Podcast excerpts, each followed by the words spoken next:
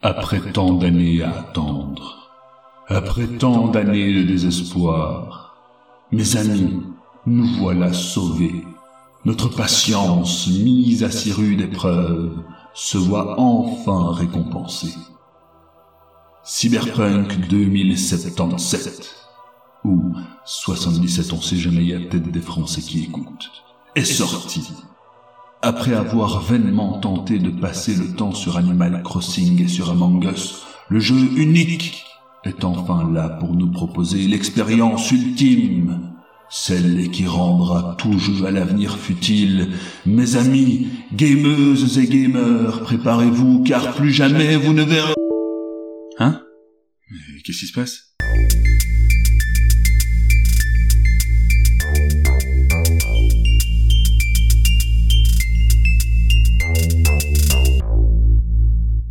Salut à toutes et à tous et bienvenue sur Est-ce que tu buzzes, le podcast où j'espère aborder avec vous les sujets brûlants de l'actualité geek, nerd, pop culture et tout autre adjectif galvaudé à l'ère du buzz. Au programme, des titres putassiers, de la pub, de la drogue et du sexe. Non, je déconne. Mon but, sans prétention aucune, mais un peu quand même, est de partager avec vous quelques réflexions que j'espère pertinentes quant à notre façon de consommer l'art et la culture. Que ce soit films, séries, télé, musique et littérature, BD, manga, jeux vidéo ou encore pâte à modeler. C'est là que vous vous dites quoi? Les jeux vidéo? Mais c'est pas de la culture, voyons. Eh bien si, c'est de la culture. D'ailleurs, rappelons la définition du mot culture si vous le voulez bien. Traitement du sol en vue de la production agricole. Non, attendez, c'est pas ça. Euh, ah voilà. Ensemble de mythes, de notions, d'images, de modèles qui sont répandus sur différents moyens de diffusion. Un peu plus loin, le dictionnaire mentionne l'ensemble des connaissances jugées importantes par une société. Et comment ne pas juger une industrie estimée à plus de 100 milliards de dollars comme étant importante? Aujourd'hui, plus que jamais, l'industrie du jeu vidéo, puisqu'il s'agit bien d'une industrie, est considérée, que ça nous plaise ou non, comme étant importante par nos sociétés. Et c'est dans ce contexte que débarque Cyberpunk 2077, ou 77 pour nos amis français, le jeu de 2020 celui que tout le monde attendait de pied ferme après une production qui aura duré plus de 8 ans. Souvenez-vous, en 2012, CD Projekt a encore un petit côté niche, ce studio ayant signé les deux premiers épisodes de la saga révolutionnaire The Witcher. Symbole d'une industrie fleurissante en Pologne, le studio a tout pour plaire au public. Et ce alors que l'actualité du jeu vidéo connaît un changement aussi brutal que profond. Les sites de jeux vidéo commencent tout doucement à être dépassés par les réseaux sociaux tandis que les journaux professionnels sont concurrencés par des blogs plus faciles à manipuler par des éditeurs et développeurs qui peuvent ainsi reprendre en main leur communication. Lors d'un live stream qui aura marqué les esprits, Martin Iwinski, l'homme fort de CD Projekt, annonce une adaptation vidéoludique du jeu de rôle papier Cyberpunk, en compagnie de Mike Pondsmith en personne, auteur emblématique de ce dernier. Un projet qui colle parfaitement à l'image du studio, qui venait de sortir de nulle part un bouquin de dark fantasy pour créer l'une des meilleures sagas du jeu vidéo. En adaptant un jeu de rôle papier, soit un loisir de niche en particulier en 2012, CD Projekt préserve son statut de développeur un peu à la marge des grosses corporations cupides et maléfiques.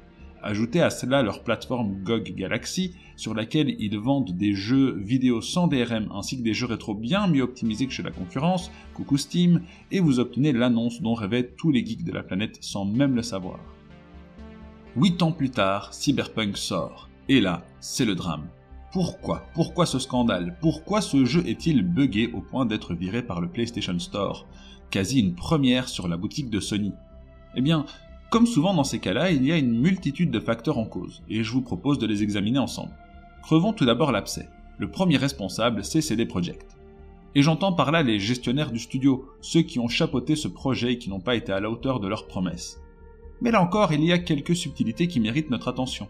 Entre 2012 et 2020, il y a un certain The Witcher 3 qui est sorti, et il a complètement redéfini le jeu de rôle sur PC et console. Et CD Projekt n'est donc plus ce développeur friendly qu'il était autrefois.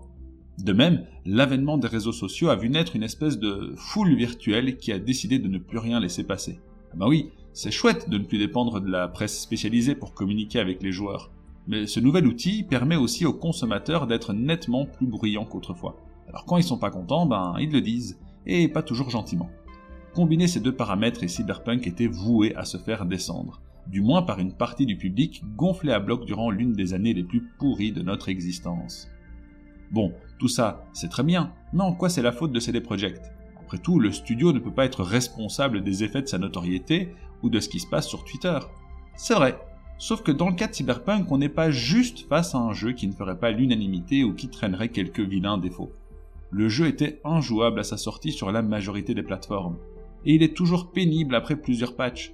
Pourtant, quelques jours avant la sortie du jeu, le studio affirmait lors d'un entretien avec les investisseurs que le jeu tournait, je cite, super bien sur toutes les plateformes. Fin de citation. Il faut ne pas avoir vu le jeu tourner sur PS4 et Xbox One pour se permettre d'affirmer une chose pareille. Un jeu injouable, des consoles qui crachent, des images qui saccadent au point de rendre l'action complètement illisible.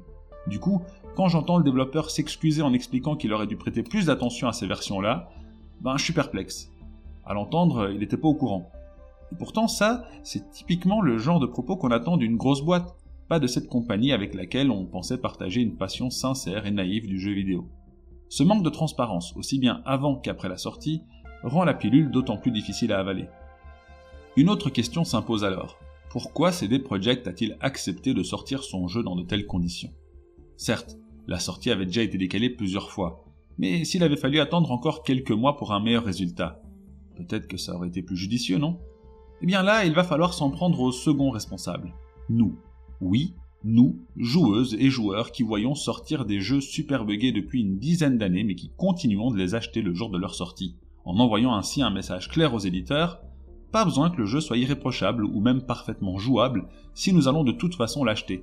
Dans le cas de Cyberpunk, le jeu est devenu rentable en un jour, notamment grâce aux millions de précommandes suivies d'autres millions de ventes, tandis que l'action du studio polonais a explosé. Alors c'est vrai que cette action, elle a rechuté depuis à cause de ce bad buzz. Mais l'impact, même à court terme, sera probablement minime. Pareil pour les remboursements proposés exceptionnellement par le studio. Il y a fort à parier qu'une majorité de gens attendra tout simplement le déploiement de nouveaux patchs pour jouer au jeu dans des conditions correctes. Comprenez par là que l'impact financier de ce scandale n'a absolument pas de quoi inquiéter le studio. Tout ce que CD Projekt a à faire, c'est de la gestion de crise et de la com pendant quelques semaines et on passera au prochain scandale de jeux buggés et développés dans des conditions pourries. Entendons-nous bien, je ne jette la pierre à personne, je ne cherche en aucun cas à juger qui que ce soit. Ceci est juste l'analyse froide d'un lien de causalité. Nous acceptons d'acheter des jeux buggés, donc les éditeurs sortent des jeux buggés. Mais l'équation ne s'arrête malheureusement pas là, ce serait trop simple. Il y a un autre acteur majeur qui vient chambouler quelque peu notre esprit critique et joue un rôle essentiel dans notre tolérance exceptionnellement élevée aux jeux non aboutis. Il s'agit du troisième responsable, la presse spécialisée. Pour avoir travaillé dans ce milieu et fait du travail, disons-le franchement, pourri, je me permets d'être particulièrement critique vis-à-vis -vis du rôle de la presse jeux vidéo dans cette évolution malsaine de l'industrie. Pourquoi? Eh bien parce que durant des mois, voire des années, cette presse a fait la pub de Cyberpunk. Pas beaucoup d'articles de mise en garde, pas de questions pertinentes à l'adresse de l'éditeur, pas de commentaires sur les nombreux points d'interrogation qu'aurait dû susciter la communication de CD Projekt, notamment sur le fait qu'on n'avait pas vu la moindre image des versions PS4 et Xbox One avant la sortie. En revanche, on a eu droit à des bandes annonces, des extraits de gameplay, et au relais des communiqués de presse du studio. Donc quand je parle de pub, je pèse mes mots. Aujourd'hui encore, certains sites, que je ne citerai pas car le but ici n'est pas de pointer du doigt quelqu'un, mais bien de souligner une tendance problématique, certains de ces sites donc publient 5 à 6 articles sur le jeu par jour. Soit pour alimenter la polémique, qui a quand même été invisibilisée par leur, leur ligne éditoriale avant la sortie du jeu, soit tout simplement pour continuer à faire une pub génératrice de clics. Ce n'est bien sûr pas étonnant, dans la mesure où ces sites savent fort bien que Cyberpunk va générer un trafic important, et quand votre rémunération dépend du trafic que vous générez, eh bien, mieux vous multipliez les clics par 6. Attention, je suis bien conscient qu'il y a une véritable crise actuelle dans la presse virtuelle, qui doit vivre de ses clics et de ses encarts publicitaires, en particulier à l'heure où n'importe qui peut créer son blog avec des articles plus putassiers encore, tandis que les éditeurs recourent désormais à Twitter pour communiquer et sont donc beaucoup moins dépendants de ces sites, comme je l'expliquais à quelques instants. Il y a également les influenceurs qui jouent un rôle particulièrement malsain dans ce processus de compétition avec les sites de jeux vidéo. Donc, je comprends bien la difficulté à laquelle sont confrontés ces sites. Néanmoins, si l'on peut, et je pense même que l'on doit, balayer devant notre porte de joueuses et joueurs quand on achète des jeux buggés, il faut également souligner la force de la publicité qui nous pousse à acheter ces jeux, et à laquelle contribue d'une certaine manière la presse vidéoludique. Un peu comme quand on lit dans le journal un édito sur les gestes éco-responsables et leur importance, alors que la page suivante placarde une grosse pub pour un 4x4. Même moi, malgré tout ce que je suis en train de vous raconter, je dois lutter contre mon envie impulsive d'acheter le jeu. Alors que faire? Comment sortir de ce cercle vicieux somme toute complexe? Ça, c'est la question à un million. Que faire en effet? Eh bien, pour commencer, on pourrait tout simplement se poser ces questions. On pourrait acter le problème et réfléchir à la manière dont nous consommons, aussi bien les produits vidéoludiques que l'information autour de ces derniers. Cela n'engage évidemment que moi, mais j'ai décidé de ne pas acheter Cyberpunk, ou du moins pas avant que les bugs ne soient corrigés. C'est ma très très modeste manière à moi de sanctionner une pratique malsaine et à reprendre le contrôle de ma consommation. Alors j'en entends déjà me dire, ouais d'accord, mais euh, si tout le monde fait ça, il y aura plus de gros jeux comme Cyberpunk. Bon, tout d'abord, soyons lucides. Il y a franchement peu de chances que tout le monde fasse ça. Mais admettons. Admettons que les jeux AAA disparaissent suite à un éveil collectif de notre part. Est-ce que ce serait franchement si grave? J'en sais rien, j'ai pas de réponse tranchée. Mais la question mérite au moins d'être posée. Personnellement, moi je suis prêt à vivre avec. Après tout, si un jeu comme Hades, développé par un studio d'une vingtaine de personnes, sans crunch et dans un climat bienveillant, peut figurer parmi les candidats au jeu de l'année, peut-être qu'on n'a pas besoin d'un cyberpunk. Et comprenez-moi bien, moi je crache pas dans la soupe. J'ai très envie d'y jouer à Cyberpunk. Mais je suis prêt aussi à admettre que mon envie est peut-être en contradiction avec une industrie potentiellement plus saine. Ou alors, on peut simplement accepter que cette façon de sortir des jeux mal foutus soit la nouvelle norme. On l'a bien fait pour les DLC ou pour les microtransactions, donc pourquoi pas Mais alors on perd logiquement toute crédibilité et légitimité de se plaindre quand un jeu sort buggé. Sur ces paroles un peu amères, je retourne à ma liste de vieux jeux à finir qui ont tous eu le temps de sortir une dizaine ou quinzaine de patchs rendant l'expérience optimale, quitte à y jouer trois ans plus tard. Et je vous dis déjà à la prochaine pour d'autres réflexions. Ah, d'ailleurs, si ces réflexions résonnent chez vous, n'hésitez pas à partager, en apportant éventuellement les nuances qui m'auraient échappé. Et si vous pensez que je raconte de la merde, eh ben, livre à vous de me laisser un commentaire, à condition de contre-argumenter évidemment.